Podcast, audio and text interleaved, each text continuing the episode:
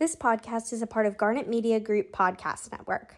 Garnet Media Group is a partnership between the student run media outlets at the University of South Carolina. Find out more about Garnet Media's podcast and other student work on garnetmedia.org.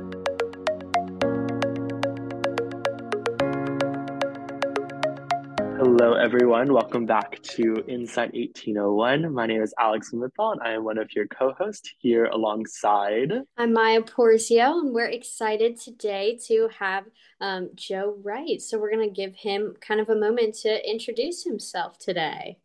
Awesome. Thanks for having me all.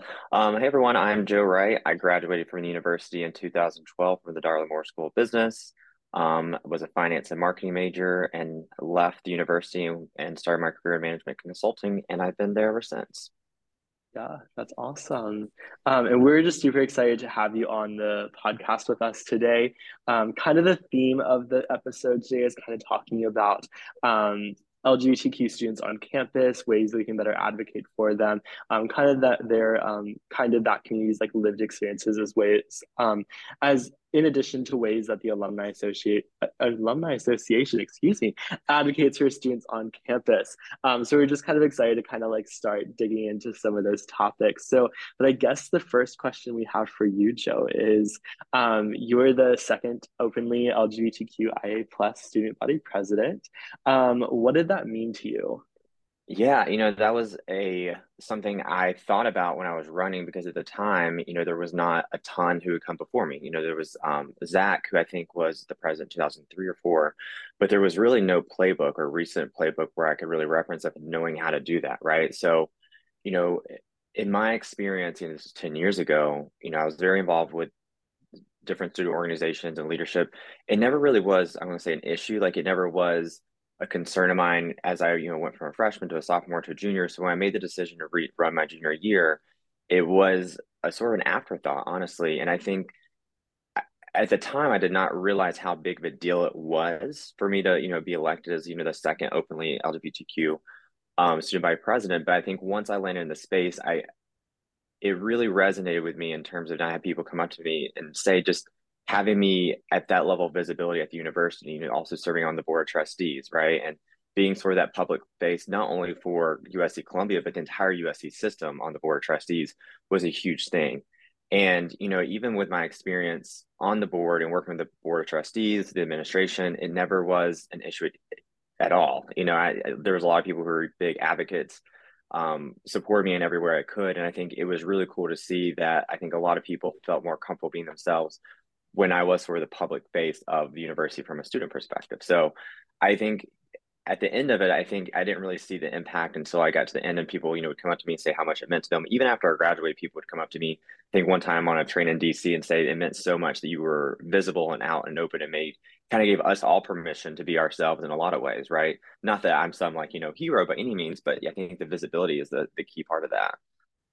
I was just gonna say, as like a fellow like political science student, a lot of what we learned is that it really does matter, like who is in office, and for right. people being able to see someone that looks like them or has a similar identity to them, really does catapult kind of their involvement and what they feel they can do. Because role models are a big thing. So I think right. that's like amazing that you had that opportunity to be there, um, be on the forefront, and then have other students kind of see you in that role probably well, i'm sure meant a lot. And i think also and i've thought about this a lot after i graduated I, you know i'm from a small town in south carolina right? And so i think it was sort of like one of south carolina's own ascended to this opportunity. And though you know i might not have been the persona that a typical student body president would have been mm-hmm. it still it did not change the way that i led or the way you know I, I governed or whatever. I was still the same person right? And i still had you know students interests at hearts and i always wanted to make sure that you know i did what was best for university right and i think that also really helped, right? Because I think when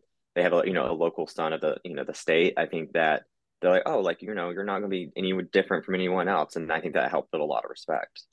Yeah, I definitely really like your um your point about how like it's you're not really different than anybody else, and it's like um being a part of the LGBT community is like while yes is like a factor of your um of your livelihood of your being, it's not the only factor that makes you you. Right. Um and it's like important to show that like just because just because you were the secondly openly LGBTQ president didn't mean that that was your entire identity and that's the entire thing that your presidency kind of encompassed. It encompassed much more than that for sure. Um, so it kind of leads me to a question that I had um, is how do you think serving as student body president sets you up for success after graduation? I mean, one, it was probably the coolest job I'm ever going to have. You know, even being in the working world now, like it was such a fun job because, you know, you're part administrator because, you know, you're kind of working with the, you know, the administration, you're a student and you're also a politician in a lot of ways. And, you know, I, they used to send me up to the state house to lobby on behalf of the university. I'd be sitting in budget meetings, you know, saying, this is what we need. This is why I need it. And, you know, I, a lot of times I was the face of the university from a student perspective. Um, but I mean, it taught me so much about, um, consensus driven leadership in terms of you know at a university it's so many committees right? And it's easy to say in there this is what i want this is what i need but you know i learned a lot about how to negotiate you know how to sort of you know give in when i needed to but also ask for what i needed. Um the biggest thing is just you know leading that many students and that big of a you know a cabinet and that was an incredible experience to really see how things come together um, you know, from a business perspective, and this is why I really had a different sort of approach and why I wanted to be the president. I, I kind of one of the first business, not maybe one of the first, but I was usually it's a poli sci major who usually comes into this, and I was one of the first business students in a long time because I was just fascinated by the way the university operated. Like I, you know, when I joined the board of trustees, I wanted to be on the audit committee because I thought that was so fascinating. A little strange that a student wants to do that, but I, you know, it really helped me understand from a financial perspective how the university worked. Um, and it really set me up well in terms of my career after college as well. So when I was one of our last meetings on, on the board, uh, this consulting firm came in and did this big performance improvement project. Um, and I thought, this is amazing. Like, I would love to continue working in higher education and also do consulting. And so I went and talked to them afterwards and landed myself a job with the firm after college. And so, literally, if it would not have been for this position, I would not be where I am today. Right. Um, but I think also, like, in terms of what I've taken beyond just the professional credentials is it's really, and this kind of get into our alumni conversation here in a second, it really taught me so much about impact and purpose, right? Even beyond the gates of the horseshoe, really understanding your purpose and understanding that you don't stop having an impact when you're a student, right? Like I can still have an impact at the university and not be enrolled there. And it's so important to continue to focus on that because we have to build the next generation behind us, right? And that we can't give up in terms of our responsibility to take care of that generation, even if I'm outside of Columbia.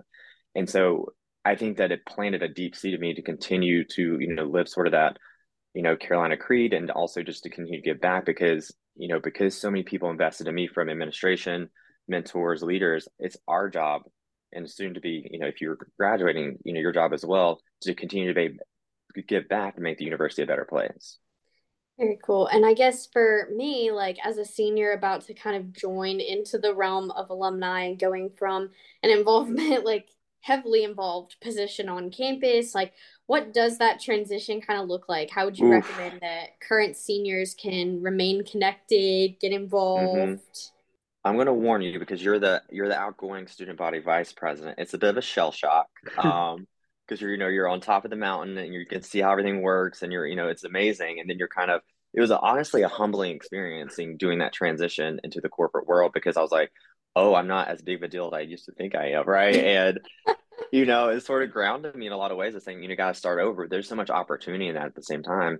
Um, I would say as you are thinking about graduation and as you graduate like it kind of goes back to my last comment you know, one of the things I struggled with after leaving was finding that sense of purpose, right? And I think a lot of times it's easy to have that purpose when you're in college because it's sort of you're going to get a degree to get a job. And then when you leave the university, there's so much opportunity you can literally do whatever you want that it's sometimes a little overwhelming. And so you don't know where to place your sense of purpose or where to invest, right? And so thankfully, over you know, the number of years, the university always called me and asked me involved in stuff. And so that gave me a big sense of purpose of you know, staying connected to the university. I even if it's not staying connected to the university, I would say find a sense of purpose. Maybe it's giving back to another nonprofit organization, or you know, it's doing something else in your local community. I will I will give you sage advice that your job should not be your purpose because your job is always going to let you down, right? And I always give that advice to um, people who are graduating because I think we, as very type A driven individuals, we put so much stock on that credential of you know my job defines me. But i think like as you get older you realize that like a job is a job right? You have to find a bigger sense of purpose and then a bigger mission to really get the true meaning and fulfillment out of life. So whatever that is you know find it take some time to do some soul searching but find whatever continues to drive you and kind of helps you identify what that purpose is. We um, hopefully that's helpful. Yeah that's definitely very helpful. Um, we just had a um, a podcast episode with a, another former student body president. Um, her name was Izzy Rushton. It was she graduated yeah. in 2021, um, and she kind of talked a lot about like um, embracing the uncertainty of like post graduation lifestyle. Um, if you yeah. could talk a little bit more about like kind of that uncertainty, uncertainty, and like um, kind of how you found your sense of belonging off campus. Yeah, you know, it's I always joke around with students who are about to graduate because you know one actually one of the questions i got one time and it was really funny to be put in this context someone asked me how do you make friends as an adult? And i was like you know i never really thought about that but you kind of have to be very intentional about it because we don't have all these clubs we're going to and football games and you know i think that you that is something you really have to think about because you kind of have been taken out of this, you know, experiment called higher education, and you have to really think you can be very much more intentional about your relationships, right? And so, you know, I've moved around to a lot of different cities. I've lived in Chicago, DC, Charleston, now I live in Charlotte. And the biggest thing I tell to people when you're moving to a new space or a new community is come from a place of yes. Like if someone says, as long as you don't get in trouble or you're not breaking the law, but you know just say yes to everything because you don't know what it can lead you into you don't know you're going to meet that night or that day or you know who's going to be at that lunch and it can be very you know nerve wracking that you don't always know who's going to be there or what's going on but you have to say come from a place of yes when I moved to Chicago from the university, I didn't even I did not even visit Chicago when I moved there. Like literally when I drove into the city, that was the first time I was ever there. And I knew one person.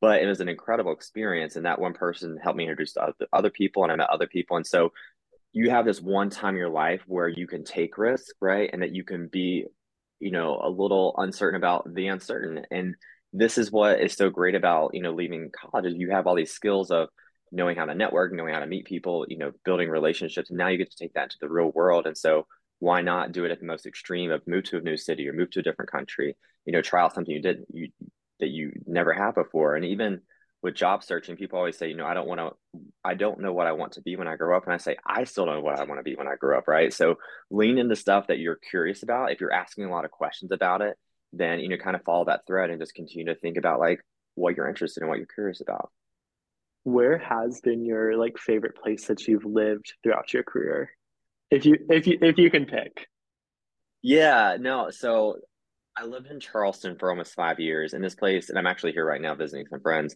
um it's just such a magical place like it's just it just as soon as you get here you're just so relaxed um also living in dc was a really really cool experience just seeing like being around government and being around is how everything kind of happens at that level was really interesting. It's also a very cool city from an international perspective, just because you know there's so many countries that have representation there that you get a really good sense of like international exposure and representation. So those are probably my two favorite ones, besides Charlotte, where I live now.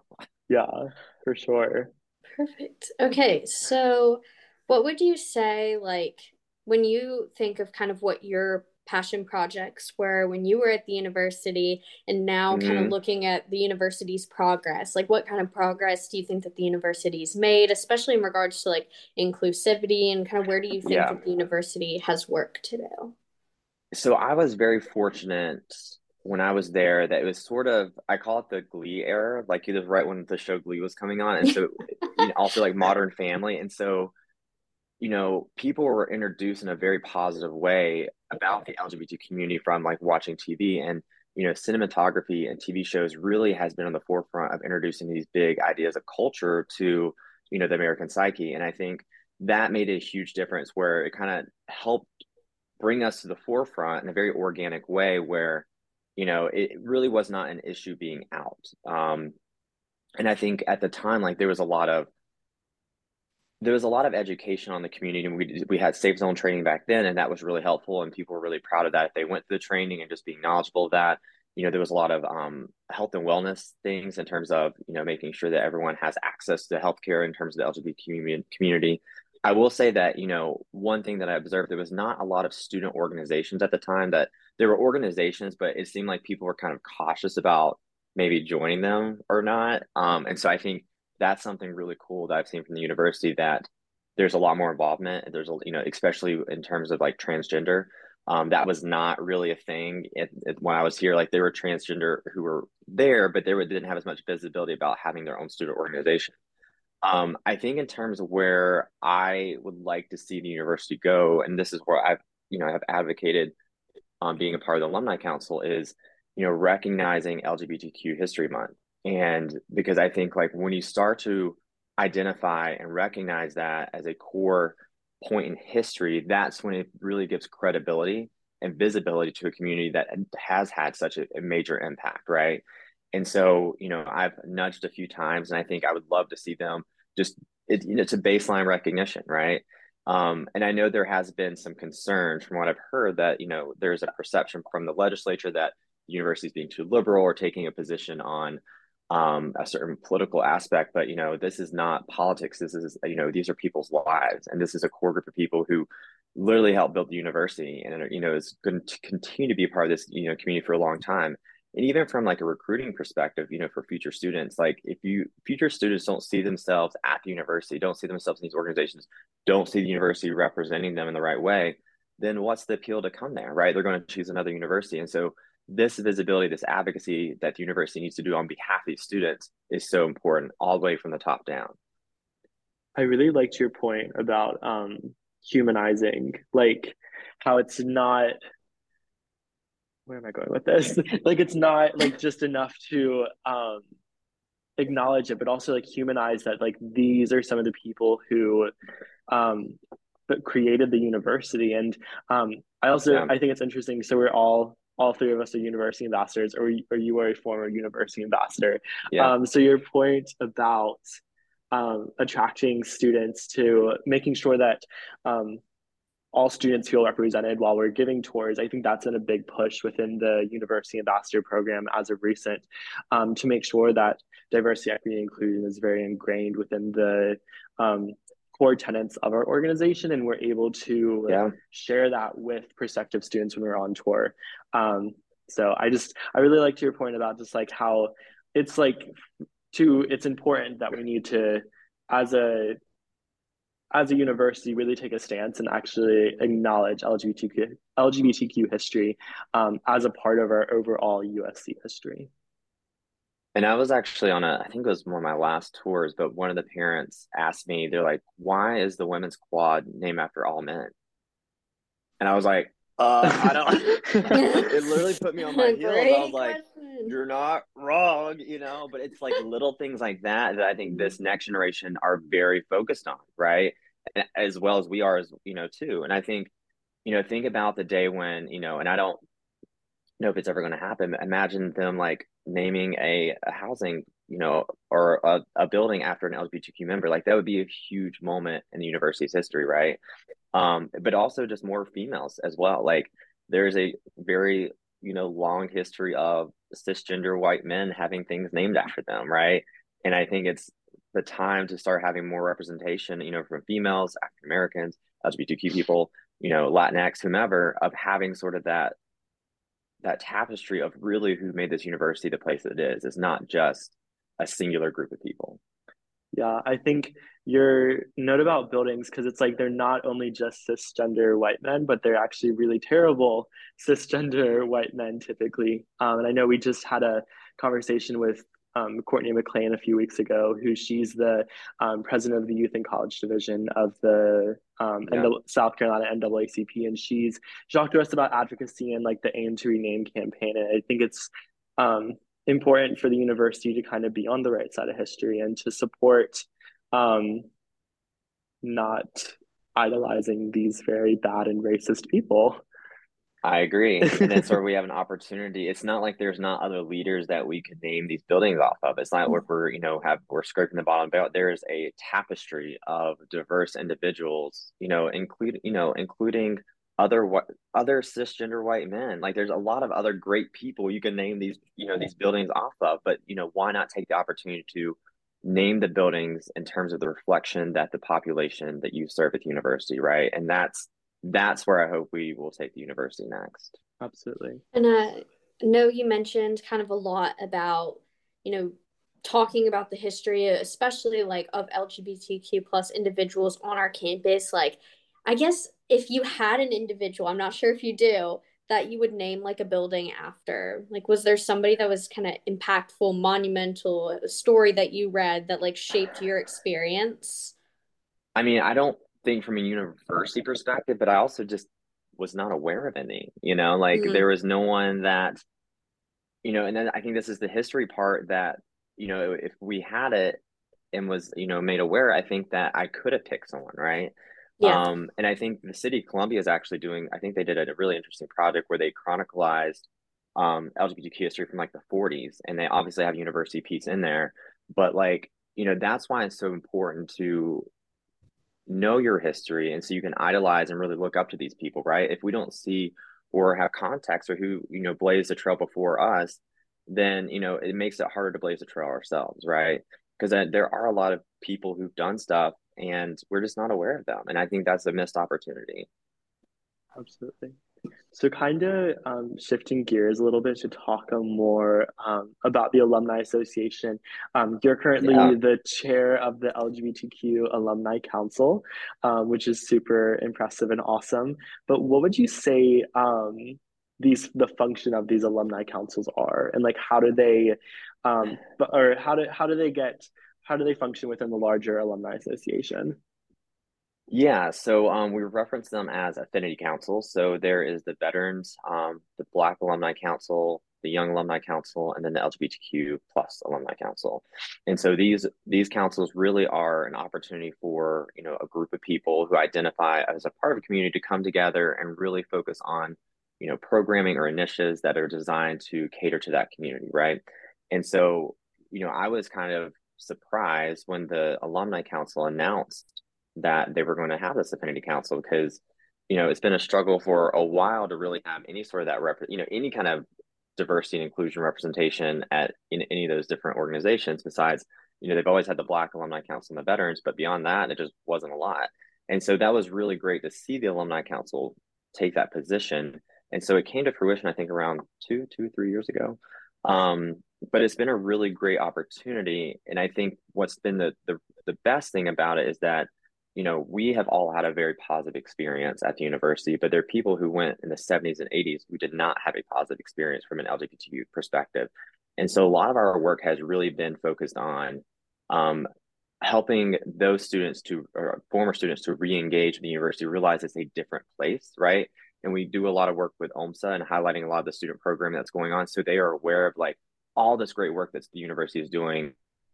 What's been really great too is we actually held a um, safe zone training last fall, and so we did a training for like 50 alumni um, because they never had that at the university, and they also want to learn just in general about how to use the right language and how to engage people, and so it's kind of cool to see this extension university go to the alumni council to educate our alums who never had the opportunity to be engaged and educated while they were there. So, you know, we're seeing a lot of those natural connections and, you know, opportunities and partnerships with universities to kind of re-engage and bring people back to the university to help them and understand that it's a much better place to be a part of now.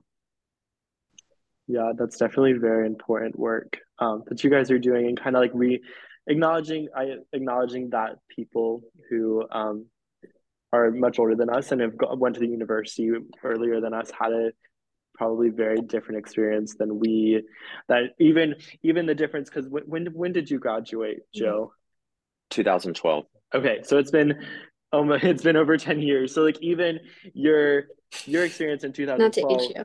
i know. Wow. No it's okay.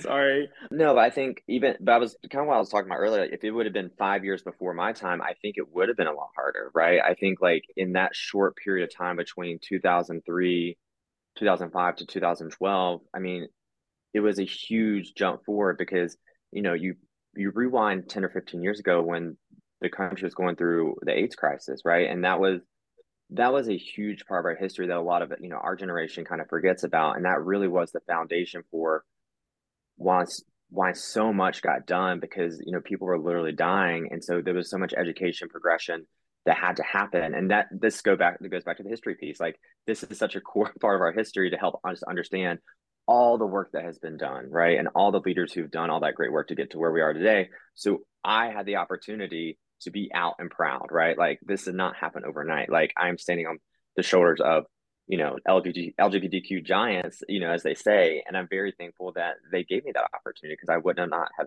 had it absolutely so kind of like a more fun question, more lighthearted question.